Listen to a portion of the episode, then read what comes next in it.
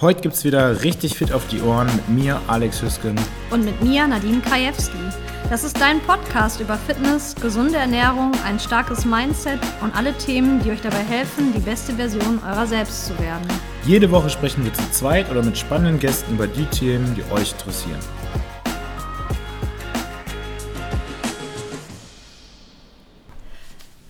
Hallo zusammen und herzlich willkommen zu unserer 22. Episode von Fit auf die Ohren. Wir haben euch ja schon in der letzten Folge gesagt, dass wir nach und nach einen äh, Ehrengast bei uns immer mal in den Podcast reinholen werden. Und heute ist es soweit, unser erster Gast. Wir sind ganz aufgeregt. Wir begrüßen heute den Peter Hinolial. Servus, hallo. Ja, der Peter ist, also wir kennen uns ja, glaube ich, schon ein bisschen länger. Wie viele Jahre? Sieben, acht Jahre? Mindestens, ja. Genau, die Fitnessbranche ist ja dann doch irgendwie ein wenig äh, kleiner. Und wir haben uns damals kennengelernt, weil der Peter ähm, unter anderem Fachvorträge bei uns im Live-Fit gehalten hat oder immer noch hält. Und ähm, auch unser Team schult zu verschiedenen, ähm, ja, zu verschiedenen Themen. Und darüber sprechen wir heute unter anderem auch mal. Vielleicht magst du dich mal kurz vorstellen. Also erstmal vielen Dank, dass ich als Ehrengast angekündigt werde und dabei sein darf. Ich bin immer, immer gerne bei euch. Und ähm, ja, mein Hauptthema ist Ernährung, gesunde Ernährung und meine Hauptvision ist es, so viele Menschen wie möglich dabei zu unterstützen, ein gesundes und sportliches Leben zu halten. Und alles, was wir dafür auch bei euch gemacht haben, dient immer diesem Ziel. Wir haben direkte Vorträge eure Kunden gemacht. Wir haben geguckt, dass wir mit dem Team noch viel gearbeitet haben, sowohl als sportlicher Ebene als aber auch immer wieder das Thema Ernährung und gesunde Ernährung. Und ähm, ja, im Zuge dessen gerade in dieser ganzen Covid-19-Zeit und sowas haben wir jetzt uns noch viel Gedanken gemacht, wie man Kunden halt auch noch, wenn man nicht live mit denen arbeiten kann, ähm, mehr zu dem Thema bringen kann. Und da bin ich sehr froh, dass wir heute auch hier das Medium haben und über den Podcast ein bisschen reden dürfen. Ich bin übrigens auch da. Hallo zusammen. Äh, und da hätte ich auch direkt mal die erste Frage an dich. Und zwar arbeitest du ja gerade oder hast gerade ein, ein Projekt, äh, Fit über 40, ist das richtig? Der Hashtag ist Fit is 40, Fit is 50 und Fit is, Fit is 60. Okay. Ähm, das Programm heißt Back to Fit. Back to Fit. Genau, das hat noch ein paar Unterprogramme und das erste Programm heißt uh, Less Fat, Better Life. Okay. Nadine und ich haben auch überlegt, ob wir die Folge, äh, wie sollten wir wollten die nennen? Ähm, fit für die eure Eltern. Die Folge für eure Eltern. Ja. Ähm, einige unserer Zuhörer sind etwas jünger, einige etwas älter was heißt älter, älter als ich vielleicht. Ähm, aber letzten Endes sind das ja alles auch Themen, die jeden, jeden betreffen. Ne? Und je eher man anfängt, sich mit gesunder Ernährung und Bewegung auseinanderzusetzen, desto länger hat man was davon.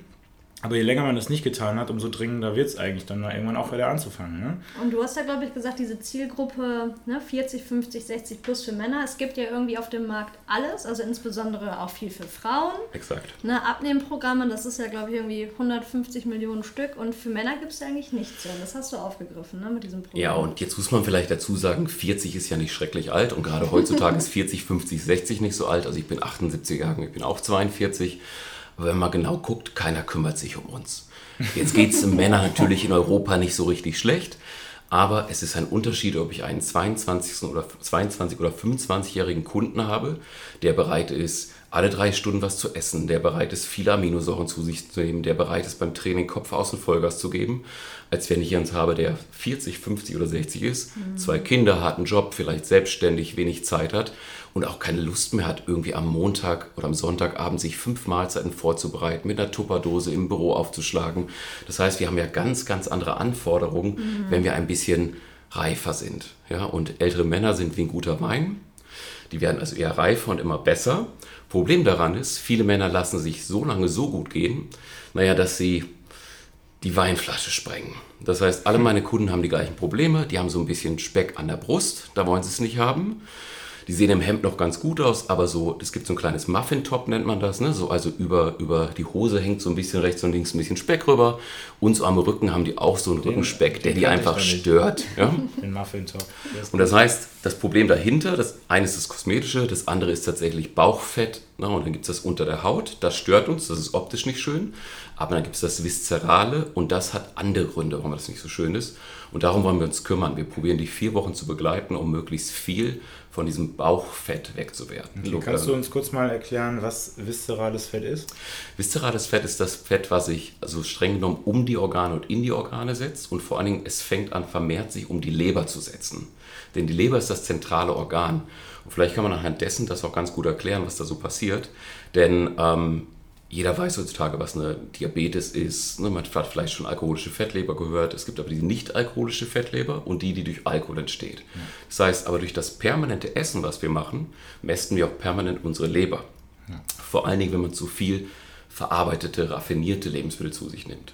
Aber ja, auch, wenn man viel Fructose zu ja, sich nimmt. Genau. Ja, und die Fructose ist da das Hauptproblem, denn die Fructose landet schon mal per se als 50% als Fett in der Leber. Und wenn ich jetzt permanent esse, dann ähnlich wie bei einer Gänsemastleber, dann mäste ich im Laufe der Zeit. Und jetzt muss man wissen, dass die Organe Leber, Schilddrüse und Darm eine ganz wesentliche Rolle daran spielen, uns gesund zu halten, aber auch eine wesentliche Rolle da, wo wir das Körperfett einlagern. Und wenn die Leber voll ist, jetzt mal einfach gesagt, mhm. dann geht es an den Muskelspeicher. Wenn der voll ist, der Körper da kein Glykogen mehr reinpacken kann, Fett passt da ja nicht viel rein, dann geht es in den Fettspeicher und der ist erst erdehnbar. Das heißt, wir wollen eigentlich das wieder umkehren. Ne? Die Leber muss befreit werden, der Darm muss gesund werden, die Schilddrüse muss funktionieren. Ich kenne es im Prinzip so, dass die Leber immer natürlich auch speichert, gerade die Fructose, aber äh, erst ab dem Punkt, wo sie so gesehen voll ist, dann anfängt, ja. Äh, ja, Fettsäuren herzustellen und dann verfettet die natürlich umso mehr. Genau. Ist das korrekt? Das ist korrekt. Und vor allen Dingen ist es aber die, oder man muss es anders sagen, die Frage ist ja Henne oder Ei, ne? was zuerst? Also kommt zuerst ein Diabetes, eine Fettleber, ein Bluthochdruck ja. ne? oder irgendeine Autoimmunreaktion. Das heißt, fast jede moderne Krankheit hat die Basis in der Entzündung. Und jetzt muss man gucken, wo kommt die Entzündung her? Ja, das heißt, jetzt kann man sagen, oh, Zucker ist ganz böse, weil Zucker macht die Entzündung. Das stimmt aber auch nicht. Na, sondern halt dieses permanente Fördern von Insulin sorgt dafür, dass irgendwann die Zelle insulinresistent wird. Die Leber wird gezwungen, noch mehr aufzunehmen. Der Körper produziert noch mehr Insulin und zu viel Insulin macht insulinresistent. So, um das ein bisschen einfacher zu erklären, stell dich vor, ihr habt ein kleines Baby und das Zimmer ist zur Autobahnseite oder fahren jetzt permanent Autos vorbei. Dann wird das Kind sich daran gewöhnen, an den Lärm. Es wird irgendwann trotzdem schlafen. Es wird lärmresistent. Wenn ich aber in einem super leisen Umfeld bin und das Kind gewohnt ist, in einem leisen Umfeld zu schlafen und ich mache nur die Tür auf und knarze über den Boden, wird das Kind wach. Das heißt, nicht Zucker macht insulinresistent, sondern Insulin macht insulinresistent. Viel zu viel Insulin, das wir permanent triggern und immer wieder fördern was natürlich wiederum, Henne oder Ei, getriggert wird durch Weißmehl, Zucker, raffinierte Produkte, rotes Fleisch etc., ne? durch das permanente Essen. Das hast ist erstmal das Thema. Hast du auch schon mal die Theorie gehört, dass selbst eine Schilddrüsenunterfunktion zu einer Fettleber führen kann? Mit Sicherheit, aber die Frage ist halt, T3-Wert niedrig oder T4? Ne, T3 mhm. wird sich halt, wenn du wenig Kohlenhydrate isst, sowieso reduzieren, ja. aber dafür ist T4 aktiver. Aber eine Schilddrüsenunterfunktion, um den Bogen anzuspannen, ist eine Autoimmunerkrankung. Das heißt, auch da ist wahrscheinlich die Basis irgendwo anders zu suchen. Und es kann eine leichte Unverträglichkeit sein, es kann eine Fructose, eine Laktose, eine whatever ne, sein, die halt permanent den Darm irgendwie ärgert. Dadurch bilden sich Entzündungen im Darm. Vereinfacht gesagt, lässt dann unverdauter, weil äh, lässt der Magen unverdaut, sorry, der Darm unverdauten Magenbrei durch, da hat im Blut nichts zu suchen mhm. und jetzt muss das Immunsystem reagieren. T4-Zellen und sowas, also Fresszellen und sowas und bildet Entzündungen. So, das Problem ist an diesen Fresszellen, die stellen sich ja irgendwann gegen das Immunsystem, also autoimmun. Und das erste, was die angreifen, sind die Schilddrüsenzellen. Mhm. Und dann, wenn die nicht richtig funktioniert, klar, dann kann ich den Stoffwechsel nicht regulieren, mhm. damit die Leber halt viel zu stark reagieren. Und nochmal, ne, keiner von uns ist ja ein Arzt, ne, deswegen alles nur zur Information. Aber die Folge kann unter anderem sein, dass auch die Leber halt auch im Östrogen Genau, weil die Leber nicht mehr richtig funktionieren kann. Ne? Die Leber braucht auch T3, um das Östrogen zu, zu, verarbeiten oder abzubauen, so gesehen. Und die große Herausforderung ist halt, so eine Fettleber kann man zwar messen, da gibt es zwei Methoden, aber die meisten Fettleber wird halt aus Versehen diagnostiziert auf der Suche nach was anderem. Ja. Jetzt kann man davon ausgehen, wenn man fünf, sechs Mal am Tag isst, jederzeit immer wieder einen Snack zur Seite hat, viel nicht natürliche Nahrung isst, viel Süßes trinken. Ne? Bei Fructose ist das Trinken das Problem. Ja, nicht eine Handvoll Beeren am Tag essen, sondern Smoothies, Säfte etc. Mhm. Ähm, wenn man das permanent lockt, auch viele Sportgetränke werden mit Fructose angereichert. Ne? Ja, Im Prinzip ist ja normaler Haushaltszucker zur Hälfte sowieso schon Fructose. Exakt, ja. Und dann gibt es halt diejenigen, die auch sagen, dass äh, Produkte aus, aus den Staaten äh, besonders kritisch sind, weil die ja diesen High Fructose Corn Syrup enthalten, der teilweise 80% Fructose enthält. Ja, genau. Ähm, und das sorgt wiederum dafür, dass, dass Leute Angst haben, Obst zu essen. Na, Leute sollen keine Angst haben, Obst zu essen. Da bin ich vollkommen bei dir. Ja. Ja. Man hört um, immer ähm, nur, Fructose ist so schlimm, deswegen lass uns da mal kurz ansetzen. Eine Handvoll Beeren, eine Handvoll Obst ist was anderes als ein halber Liter Saft. Ne? Also 500 ja. Gramm Äpfel mhm. brauche ich eine Weile um zu essen, ein halber Liter Saft schnell getrunken. Ähm, die Fructose aus dem gegessenen Obst, wenn das in moderaten Mengen ist, ist nicht das Problem. Das Problem ist, wo es überall beigesetzt wird. Und wenn ich mich gesünder ernähren möchte und kaufe mir vermeintlich einen Birnendicksaft, einen Agavendicksaft, Mango. Ne? Das heißt, da finden wir dann halt ja mehrere Zuckerverbindungen drin und zum großen Teil Fructose. Ja, das heißt, es macht sich dann irgendwie halt dreifach Fett in der Leber. Ne? Das ist die beste Art, seine Leber zu mästen. Obst essen, nicht trinken. Und ähm, jetzt ist aber die Frage nach der Häufigkeit. Also wenn man so hört, fünfmal am Tag Obst und Gemüse oder so, dann heißt es eigentlich, isst viermal Gemüse und einmal ein bisschen Obst. Ja. Dann reicht es vollkommen aus. Das ist doch das Problem, die, auch wenn die Leute dann anfangen, Paleo-Ernährung Ja. durchzuführen. Ich esse jetzt mehr Obst und dann esse ich jeden Tag eine Packung Rosinen oder Ja. Feigen und Mangos. Also vielleicht können wir da noch mal, dann auch nochmal den kleinen Tipp geben, weil es geht ja jetzt gerade schon richtig in die Tiefe, ähm, um das ein bisschen zu vereinfachen. Also Obst, können wir es festhalten, ja, eine Handvoll, Ja. aber als Auswahl dann gerne halt einen Apfel oder halt Beeren. Oder vielleicht mal anders, wie es in den Vorträgen ja auch erkläre, ist, Obst sollte regional saisonal gegessen werden. Ja. Und wenn man Paleo sich anguckt oder diesen Zeitraum des Paläolithikum, dann gab es halt selten Obst und wenn es das gab, dann haben wir es gerne gegessen, weil die Ja, Fructose uns dabei geholfen hat, Körperfett einzulagern, weil die uns viel Energie geliefert hat und in der Zeit, wo es dann genug Energie gab, war auch eine gute Zeit, sich fortzupflanzen. ne? Das ist die ganze Idee. Wir fressen nicht, um gesund zu werden in der Zeit, sondern um uns um den Bestand unserer Art zu erhalten. Das heißt, selten, nämlich dann, wenn es das gab, wenn es reif war und dann wurde es voll reif oder kurz davor gegessen. Das ist völlig anderes als das, was wir heutzutage haben. Ne? Das heißt, also wenn wir jetzt gerade Apfelzeit haben, Birnenzeit haben, Zwetschgen, wie wir vor kurzem waren oder sowas, dann ist es vollkommen okay, Erdbeeren, Beeren. Aber heutzutage haben wir halt Kiwi, Ananas, Banane, Mango, jederzeit. Und das ist ein ganz großes Thema. Wenn ihr Zu euch, viel jetzt, Obst wenn ihr euch jetzt fragt, welches Obst ist denn besser und welches schlechter, im Prinzip ist all das, was aus den Tropen kommt, eigentlich per se schon mal deutlich zuckerhaltiger. Ja. Wenn du, ähm, oder anders, das, ich glaube, das große Problem ist, und da neige ich ja auch zu, dass wir Dinge in gut und schlecht unterteilen. Mm, genau. Kein Obst ist Ja. böse, kein Kohlenhydrat ist böse, kein Fett, kein Eiweiß ist böse. Jetzt müsst ihr mal gucken, wenn ich sage, ich möchte ein, ein, ein Obst in besser für dich oder schlechter für dich einteilen, dann ist die Frage nach deinem Ziel. Performance, Gesundheit oder bin ich schon krank und muss wieder gesund werden? Ist meine Leber schon verfettet und ich möchte trotzdem Obst essen? Dann würde ich es einteilen im Zuckergehalt. Genau. Und dann wäre es ganz oben die Avocado. Die Avocado ist eine Beere und ist demnach eine Frucht und hat den geringsten Zuckergehalt. Danach kommt die Grapefruit, ne, danach kommen irgendwann ein paar Beeren, danach kommen irgendwann weiter unten Zitronenfrüchte, Erdbeeren. Ja, wenn du den Fructosegehalt anguckst. Wenn ich jetzt aber aus dem Blickpunkt gehe und sage, ich wohne hier in Deutschland und ich möchte regional saisonal, dann findet die Avocado nie den Weg auf unseren Teller. ne? Das heißt, die Frage jetzt, Ernährung meine Medizin, Ernährung meine Performance, verbessern soll oder halt, ja, ob ich halt einfach auch einen ganz hohen ethischen Anspruch habe, regionale Bauern, Bio unterstützen möchte. Das heißt, man kann nicht gut oder schlecht per se sagen. Ja, aber ansonsten bin ich vollkommen beide. Dann Südfrüchte eher meiden. genau. So, Oder anders, und anders gesagt, man, man muss sich einfach mal die Zahlen vor Augen führen. Wenn ich eine Banane esse und die hat 30 Gramm Kohlenhydrate, kommt Ja, hin, ne? ja. könnte ich ungefähr 600 Gramm Beeren essen, wenn man so auf 5 Gramm äh, Kohlenhydrate pro 100 Gramm geht. und beides wäre keine gute Idee dann, ne? wenn meine Leber verfettet ist. Nee, aber für das Performance nicht. aber wenn ich jetzt ne? vergleichen will, also um es ins Verhältnis zu setzen, weil du hast schnell mal zwei Bananen gegessen, Ja. Aber du hast nicht so schnell 600 Gramm Beeren gegessen ja, oder Fruchtsaft getrunken. Und die Banane sättigt dich dann auch nicht so stark, ne? als wenn du Faserstoffe wieder mit drin hast, mit Ballaststoffe und so weiter. Ne? Genau. Ja, das heißt, also gut und böse ist eh ein ganz schlechtes Thema beim, beim Thema. Total. Das habe ich gestern auch in einem Podcast gehört und das fand ich total äh, extrem interessant, dass man mich sagt, man soll gar nicht werten. Also, ne? Ja. Da böses Brot, schlechtes Brot, gutes Brot, wie auch immer, also dass man es nicht machen soll. Es kann auch für den jeweiligen Kunden, also wenn du jetzt kein Problem mit Gluten hast, warum sollst du nicht in moderaten Mengen Gluten essen? Wenn du aber ein Problem damit hast und dein Darm darauf reagiert, dann ist das wieder die Basis, ne, um vielleicht eine Schilddrüsenunterfunktion zu entwickeln, ein Hashimoto, eine Fibromyalgie, ein Reizdarmsyndrom, whatever. Und dann fördern wir die Entzündung. Und immer wenn Entzündungen hoch sind im Körper, dann können auch andere Krankheiten ganz leicht den Weg durch die Tür finden. Ja, das ist das Thema. Das ist. Und deswegen ist auch dieses Thema Leber, Schilddrüse, ja, und vor allem auch der Darm was ganz, ganz wichtig ist. Wenn wir jetzt nochmal auf dein Programm zu sprechen kommen, das ist jetzt speziell nur für Männer ausgerichtet und es geht vier Ja. Wochen oder Genau, vier Wochen.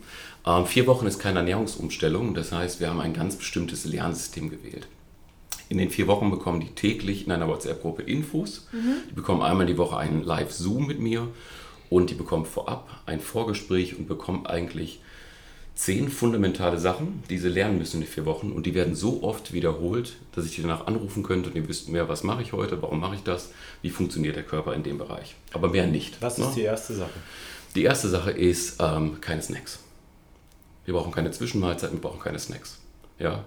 Hat auch esskulturell bei uns nichts verloren.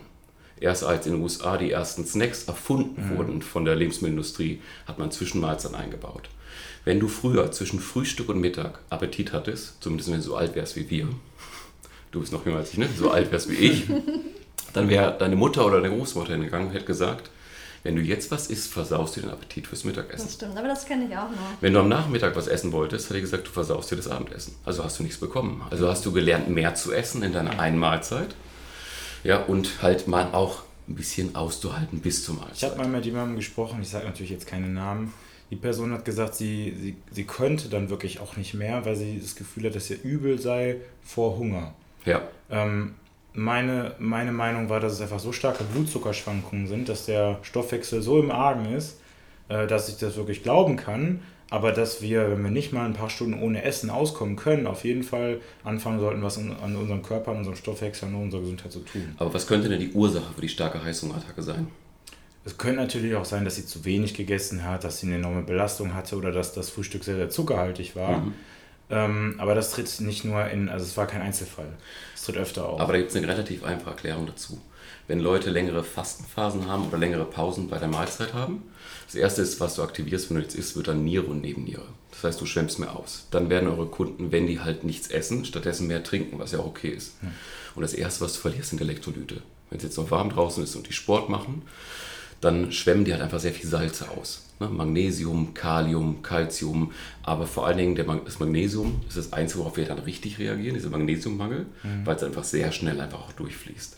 Das heißt, sobald du da aber Elektrolyte wieder reingibst, ist dieser Hunger weg. Denn bei den meisten, die länger fasten, ja, ganz kurze Erklärung dazu. Unser Hirn hat Rezeptoren, unser Magen hat Rezeptoren. Der Magenrezeptor erkennt einen Salzmangel ne, nach langer Zeit ohne Nahrung und vor allem, wenn dann viel ausgeschwemmt wurde kommt aber im Hirn an und signalisiert den Hunger auf süß. Signalisiert Heißhunger. Das heißt, du kannst einen emotionalen Heißhunger haben, du kannst aber auch einen Mangel haben. Das kann Mangel an Protein sein, das kann Mangel an Salz sein. Aber ganz viel findest du im Bereich dieser Mineralstoffe. Das heißt, wenn jemand dann trotzdem so Heißhunger hat, der Blutzuckerspiegel müsste schon richtig arg im Keller sein, dass mhm. es kritisch wird. Ja, den kriegt man reguliert. Dann würde ich bei dem mal die Elektrolyte regulieren. Vielleicht damit ihr ganz kurz versteht, warum wir denn ausschwemmen, wenn wir nichts essen. Die Nebennieren, die produzieren ja unter anderem auch Stresshormone, ja. ähm, die dann eben dazu führen, dass unser Blutzucker wieder ansteigt, äh, dass wir Flüssigkeit verlieren. Ähm, das ist zum Beispiel einer der Gründe, warum du tatsächlich, wenn du nüchtern Kaffee trinkst, auch einen Blutzuckeranstieg hast.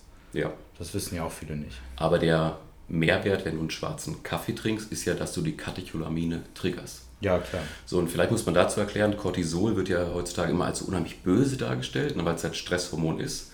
Aber Cortisol sorgt auch für eine Beta-Oxidation. Das heißt, in einer Phase, wo ich jetzt einen Kaffee trinke und nichts esse, kann ich mehr Fett verbrennen, dadurch, dass ich Cortisol und diese anderen Adrenalin, mhm. Nephrin und sowas ne, dann halt trigger.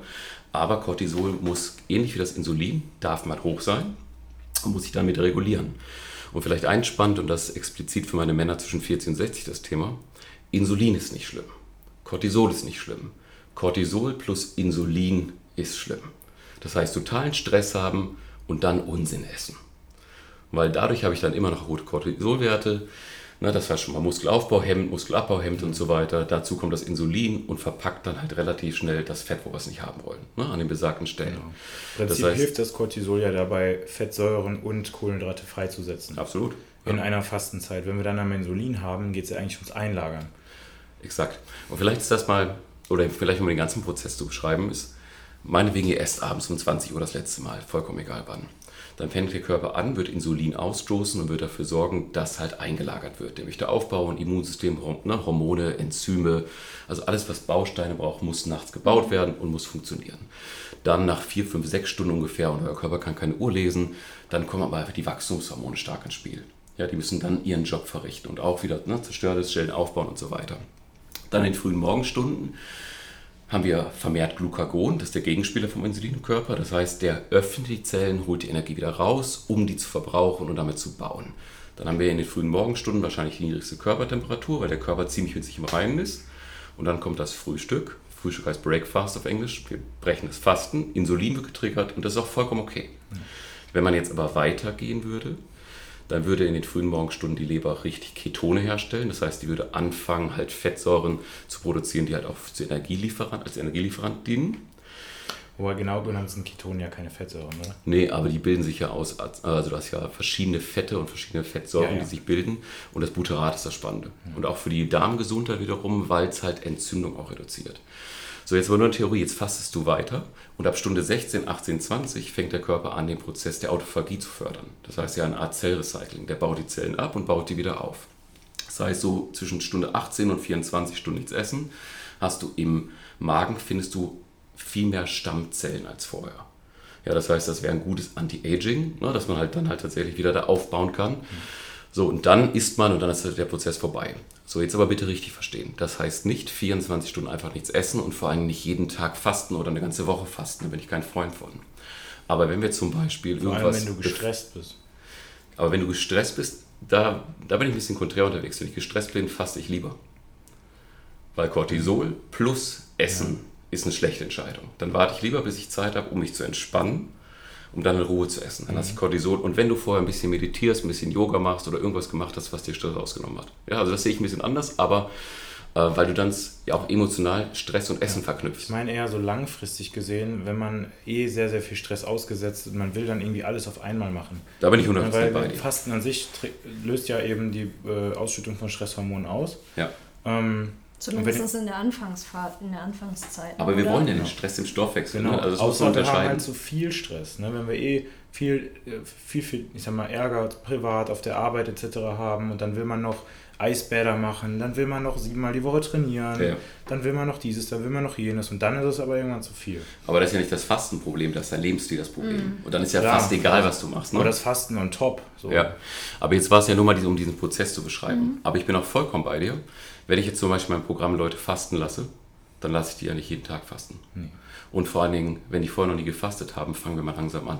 Mal mit 16 Stunden, mal mit 18 Stunden und dann mal bis 21 Stunden hoch. Dann haben wir beiden ja. auch schon mal darüber gesprochen. Wir ja. mehr, Nadine und ich haben einen anderen Tipp gehabt, dass wir äh, eher gesagt haben, fangt erstmal mit vielleicht 11 Stunden genau, an oder 12 also Stunden an. Ja. Also 11 Stunden ist für jemanden, der nicht die ganze Zeit snackt, eigentlich ein normaler Rhythmus, ne? Ja, jemand, der halt nicht ja gesagt, als getan, ne? aber ich glaube, das ist schon äh, ja. eher so aufstehen und direkt was in, in den Mund schieben und äh, das vom Schaffen gehen dann auch noch und dann hast du plötzlich 16 Stunden Essen und 8 Stunden Fasten. Aber so Muster wollen wir ja brechen, ne? deswegen da geht es darum. Aber deswegen muss man sich lange rantasten. Also wenn er nach 11 Stunden sagt, er kann nicht mehr, um Gottes Willen soll er was essen. Ne?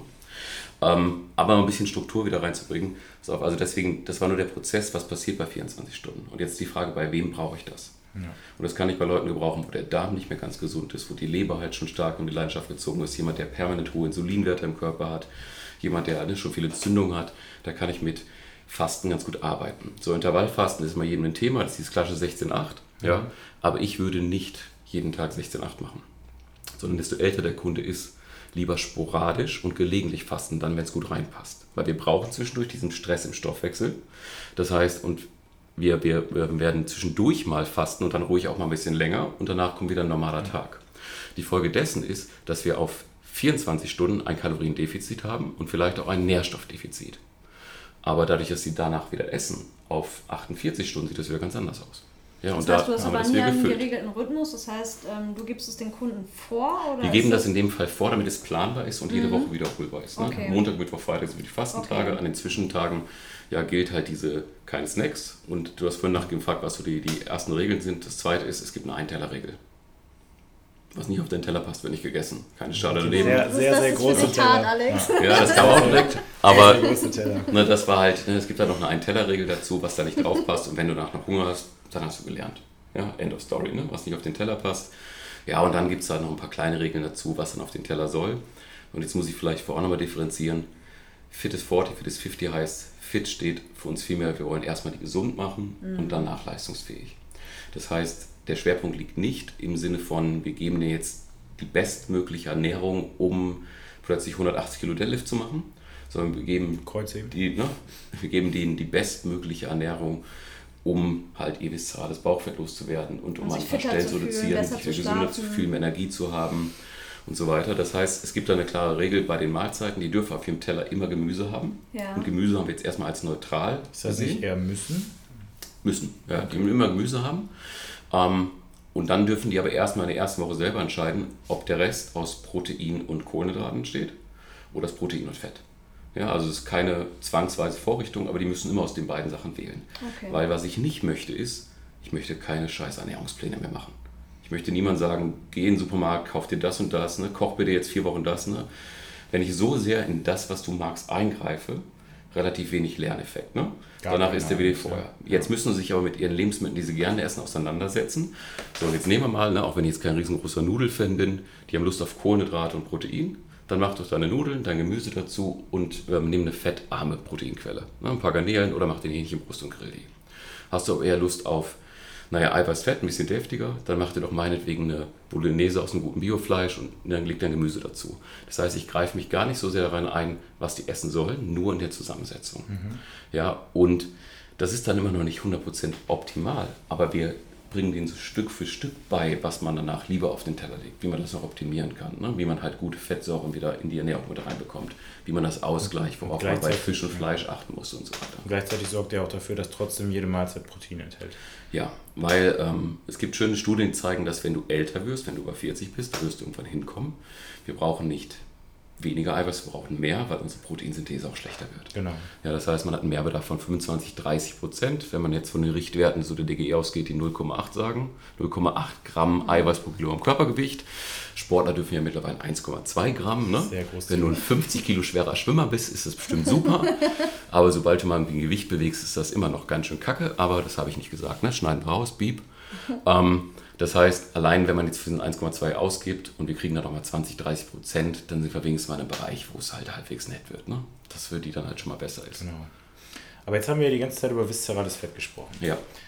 Gibt es denn noch eine Möglichkeit festzumachen, dass man welches hat, wenn man jetzt nicht gerade irgendwie misst, zum Arzt geht, ja. ähnliches? Ähm, ja, gibt es. Du kannst, also viszeral nicht, ne? also in die Organe kann ich ja nicht reingreifen. Ne? Ich könnte in deine Leber ganz gut reingreifen, wenn du mhm. nicht so einen harten Bauch hättest. Aber dann könnte ich immer noch nicht spüren, ob die fett ist. Ich würde vielleicht irgendwie die ein bisschen ertasten oder so. Ähm, wenn du eine Bauchfalte hast, die du greifen kannst, mhm. ja, falls du das bei dir kannst. So, und wenn du die so zusammendrückst und es fühlt sich so ein bisschen an wie ein Kirschkernkissen.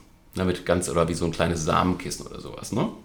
Wenn das so tatsächlich so ein bisschen raschelt, das ist Fett. Wenn es nur weich ist, ist es Wasser. Mhm. Das könnt ihr jetzt nicht sehen, ne? jeder kneift gerade in seine nicht vorhandene Bauchfalte. Ja, das heißt, da kann man ganz gut zumindest die subkutane Fettheit mal erspüren. Ne? Arnold Schwarzenegger hat gesagt, ne? alles was wackelt ist Fett. Ja? Das ist aber nicht ganz so einfach, ne? weil wenn du Seil springst, hüpft auch dein Busen ne? und der ist halt tatsächlich Muskel. Ne? Das heißt, ähm, aber daran kann man das ganz gut erkennen, ohne zu messen. Ansonsten wäre es halt, aber, messen ist das Beste. Ja? Aber ist dann das viszerale Fett anders spürbar? Nein, da nicht. Du okay. bist, das ist, was du jetzt spürst, also subkutan. Ins Viszerale kommst du ja also nicht. Also meine Erfahrung rein. wäre so, wenn wenn der Bauch wirklich hart ist, also im Sinne von rund und gleichzeitig aber hart, ohne dass ja. da viele Muskeln sind. Das ist schon mal kein gutes Zeichen. Also so ein typischer genau. Bierbauch. Genau, und dann hat der sich, aber da hat sich das Fett auch schon vermehrt um die Leber gesetzt und genau. geht in den Bauchraum.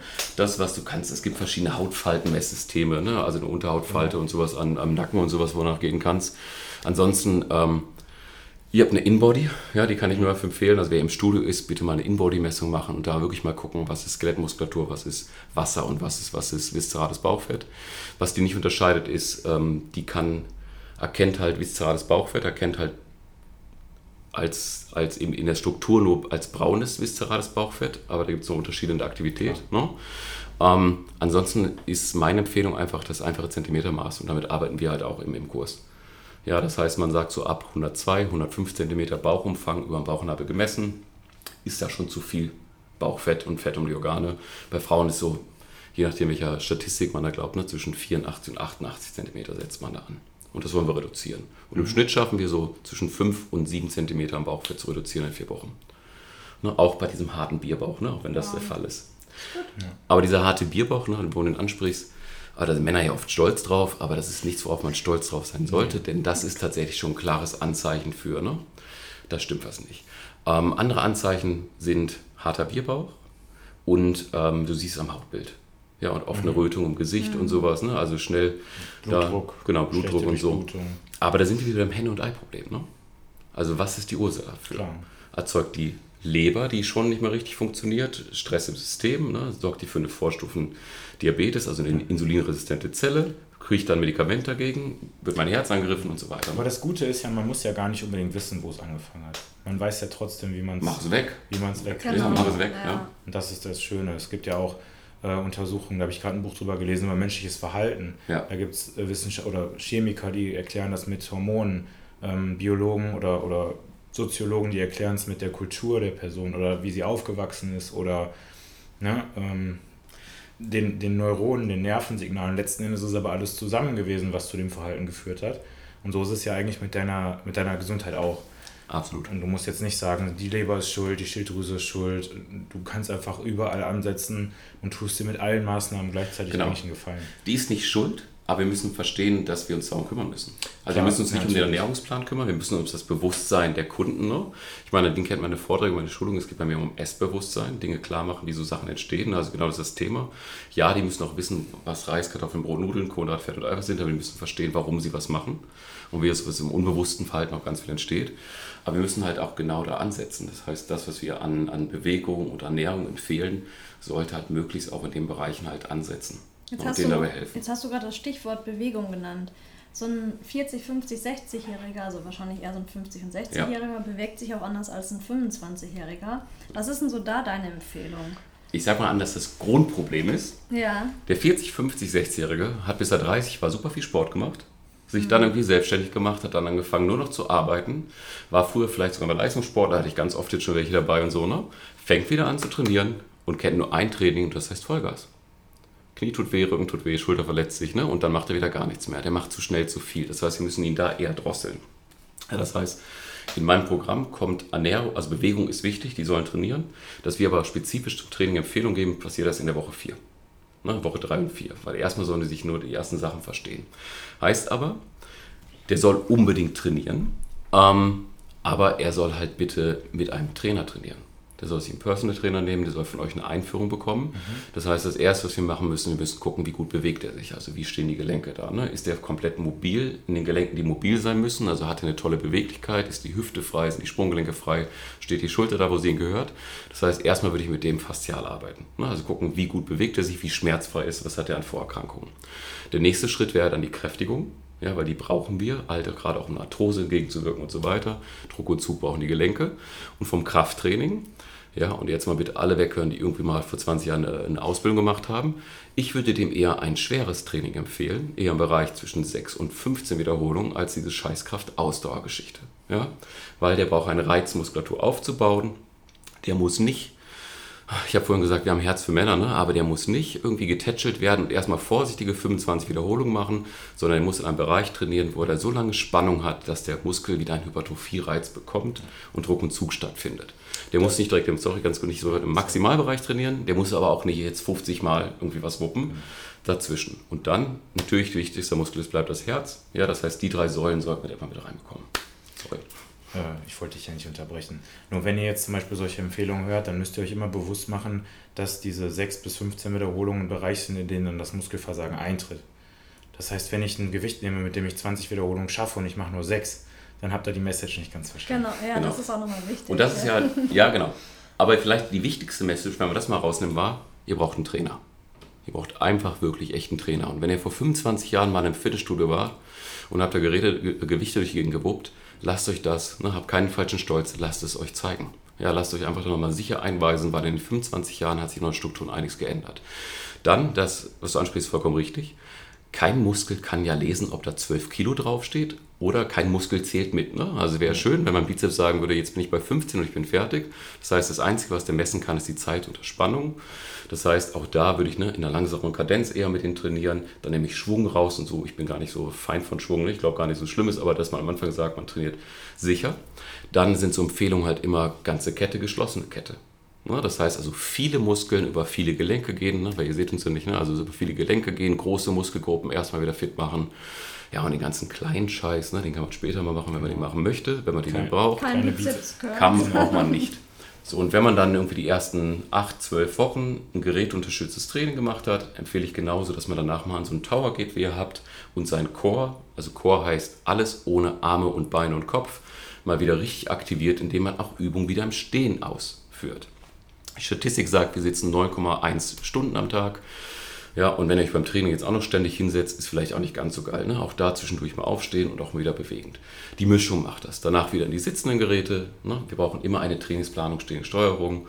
Und ähm, es gibt nicht das perfekte Training für den Mann zwischen 40 und 60, aber es gibt das, was sicher für ihn ist und das, was auf zellulärer Ebene den höchsten Erfolg hat. Genau. Und da bin ich nach wie vor ein Fan von richtigem Krafttraining.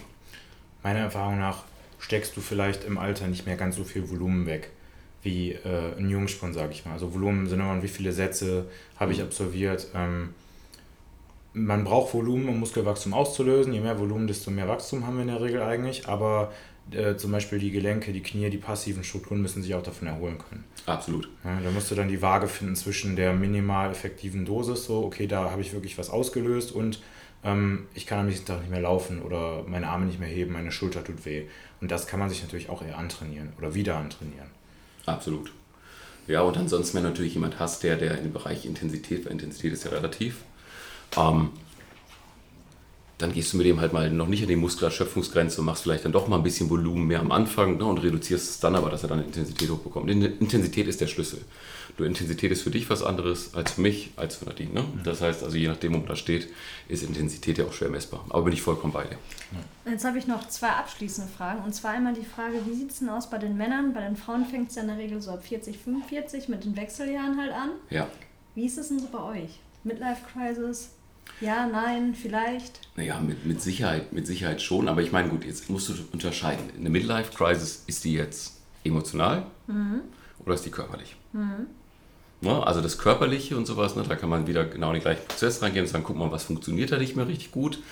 Ne, muss ich irgendein blutdrucksenkendes Mittel nehmen oder sowas, ne? dann können andere Sachen wieder nicht funktionieren, dann lässt vielleicht die Libido nach und sowas und dann haben auch Männer ihre Wechseljahre. Ne? Mhm. Aber ähm, emotional ist es wahrscheinlich eine andere Nummer. Und körperlich muss man halt schauen, wo der jeweilige Kunde da steht. Ne, wir haben natürlich weniger Testosteron, das wir herstellen. Ähm, Telomere bilden sich irgendwann nicht mehr so stark. Ne? Also Telomere, Telomerase ist das Enzym, was, was, was die Zellen immer wieder ver, verjüngt. Ähm, anders. Ich glaube, dass man Alter nicht rückgängig machen kann. Aber wenn ich das Kernproblem, die Entzündung im Griff bekomme im Körper, würde es auch für meinen Alterungsprozess sehr viel machen. Dann landen wir eigentlich wieder da, wo wir am Anfang waren. Du brauchst eine gesunde Leber, du brauchst eine gesunde Schilddrüse, du brauchst einen gesunden Darm, du brauchst starke, flexible Muskeln. Und dann solltest du, und das, was du vorhin angesprochen hast, das Wichtigste, jetzt brauchst du einen guten Schlaf und wenig Stress im Leben. Und das hört sich nach einem Bilderbuchleben an, ne, was ja kaum jemand hat. Und da wir es nicht haben, müssen wir uns ganz oft fremde Hilfe holen. Ne? Zum Beispiel einen externen Coach bei euch, einen externen Coach bei uns, mhm. der uns dann mal daran erinnert, ein bisschen achtsam zu sein, bestimmte ja, Dinge zu machen, ein bisschen Struktur zu geben. Weil es ja nicht so, dass der Kunde das nicht schon mal gehört hat, ne? dass er zu viel schläft oder zu viel schlecht ist oder so. Ne? Ich habe aber tatsächlich mal gehört, dass Männer gerade so in dem Alter, so um die 40 rum, wirklich häufiger zu dieser Krise kommen. 40 äh, schon? Ja, weil das dann zum Beispiel die Phase ist, in der man schon vieles geschafft hat. Zum Beispiel hat man dann Kinder oder ein Haus oder eine Familie und ist relativ gesettelt. Ab da passiert nicht mehr so viel wie in den Jahren davor. Und dann stellt man sich so die Frage, war es das jetzt wert oder bin ich zufrieden? Aber ist nicht körperlich. Nee, klar, das ist dann emotional. Aber ja. das kommt halt häufiger vor, als man denkt. Absolut. Ähm, die Frage ist halt, wenn wir zum Beispiel, wenn du beim Kunden jetzt ne, guckst, dass sein Arm wieder zwei Zentimeter größer ist, das ist das Einzige, was man außen sieht, wenn er das ungesunde Fett reduziert hat, sich wieder wohler fühlt, dann wirkt das natürlich auch aufs Umfeld ne, und auf Selbstbewusstsein und so. Das heißt, wir wollen natürlich auch Selbstwert wiederherstellen. Und das gilt Kunden. ja auch nicht nur bei Männern, das gilt ja auch bei Frauen. Männer können aber super gut auch kaschieren. Ne? Du ziehst mhm. dir ein weites Hemd an, wenn die noch ein bisschen einen Ärmel haben, also ein bisschen Bizeps oder so haben, dann sehen die im Hemd immer ganz fit aus und dann stehen die ohne Hemd da ne, und fühlen sich halt halt dann auch nicht so wohl. Ne? Also mhm. Selbstwert und Selbstbewusstsein kann da natürlich auch zu Aber da gibt es ja diese typischen Geschlechterrollen leider immer noch, ne? dass Frauen müssen immer schön sein und schlank sein und Männer können sich dann mit den Jahren gehen lassen. Und in dem Fall ist das, glaube ich, kein, keine gute Denkweise. Das ist nie eine gute Denkweise. Nein, klar, ne? aber ähm, ja, Männer sind teilweise stolz auf ihr Übergewicht. Genau, ja? das meine ich. Ja, absolut. Ja, hier, guck mal, mein Bauch. Ja. Ähm, und Männer denken natürlich auch, oder vielleicht muss man auch ein bisschen weiter zurückgehen, ne? also früher nach, nach, so den, nach, nach, nach dem Krieg und nach, dann nach den ersten Wirtschaftskrisen und sowas war ein dicker Mann ein Zeichen dafür, der hat es geschafft. Genau. Ja, das heißt, wir hatten ja auch eine Zeit, wo halt Nahrung knapp war, da war genug Nahrung da und dann hat es ja einen Kultstatus gehabt dafür, ne? dass man halt zu der besser verdienenden Schicht und sowas gehörte. Und dann musste man sich aus dem Mist ja auch wieder befreien und wieder in eine normale Esskultur und sowas kommen. Wie stehst du denn noch zu dem Thema Supplemente? Das ist ja, ja. auch so ein, in aller Munde. Supplementieren ähm, ja, nein? Genau, ja, nein. so viel wie nötig und so wenig wie möglich. Also da, wo ich einen Bedarf sehe, ne? also mhm. wenn ich irgendwo ein Defizit oder was erkenne, was natürlich relativ schwierig ist, weil nicht jeder große Blutbilder macht und irgendwie misst oder so, ähm, dann bin ich halt dafür, das, was fehlt, halt sinnvoll zu ersetzen oder zu ergänzen. Aber ich wäre auch immer dafür, die möglichst höchste Bioverfügbarkeit zu wählen. Das heißt, dann halt im Bereich der Ernährung zu suchen. Ähm, wenn wir Messungen haben oder das meiste, was du halt bei uns in der Region findest, ist ein klassischer Vitamin D-Mangel. Na, Vitamin D ist ja eigentlich kein Vitamin, sondern eher ein Prohormon. Ähm, ganz wichtig auch dafür, dass Männer keine Midlife-Crisis kriegen, ne? dass sie auch mit 40 und 50 glücklich bleiben, sondern Vitamin D kann man essen. Aber der Körper kann so knapp, ich weiß genau, Prozentzahl mit 30, 35 Prozent davon aufnehmen über die Nahrung. Das würde aber schon mal bedienen, dass wir regelmäßig, naja, so einmal die Woche hätten wir eine Leber und ein Herz und eine Niere auf dem Teller oder so. Ne? Mhm. Das kommt heutzutage nicht mehr so mein oft vor. Mein Lieblingslebensmittel, die ja? Leber. Meine Katzen sehr, mögen sehr das, aber ne, die meisten halt nicht mehr so gerne.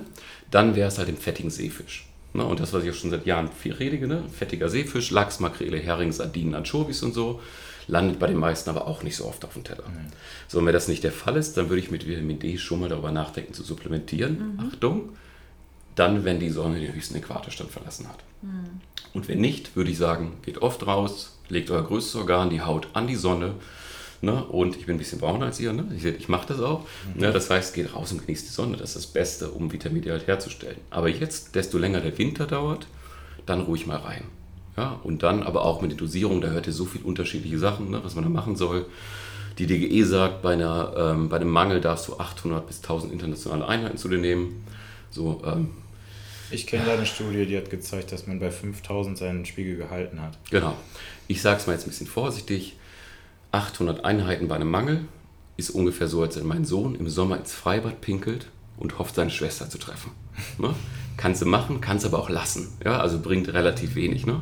So ab 5000 fängt das dann irgendwann mal an und bei einem Mangel vielleicht auch gerne ein bisschen mehr. Ja. So, aber nochmal, ich bin Fan von echten Lebensmitteln. Mhm. Ja, das heißt äh, fettiger Seefisch.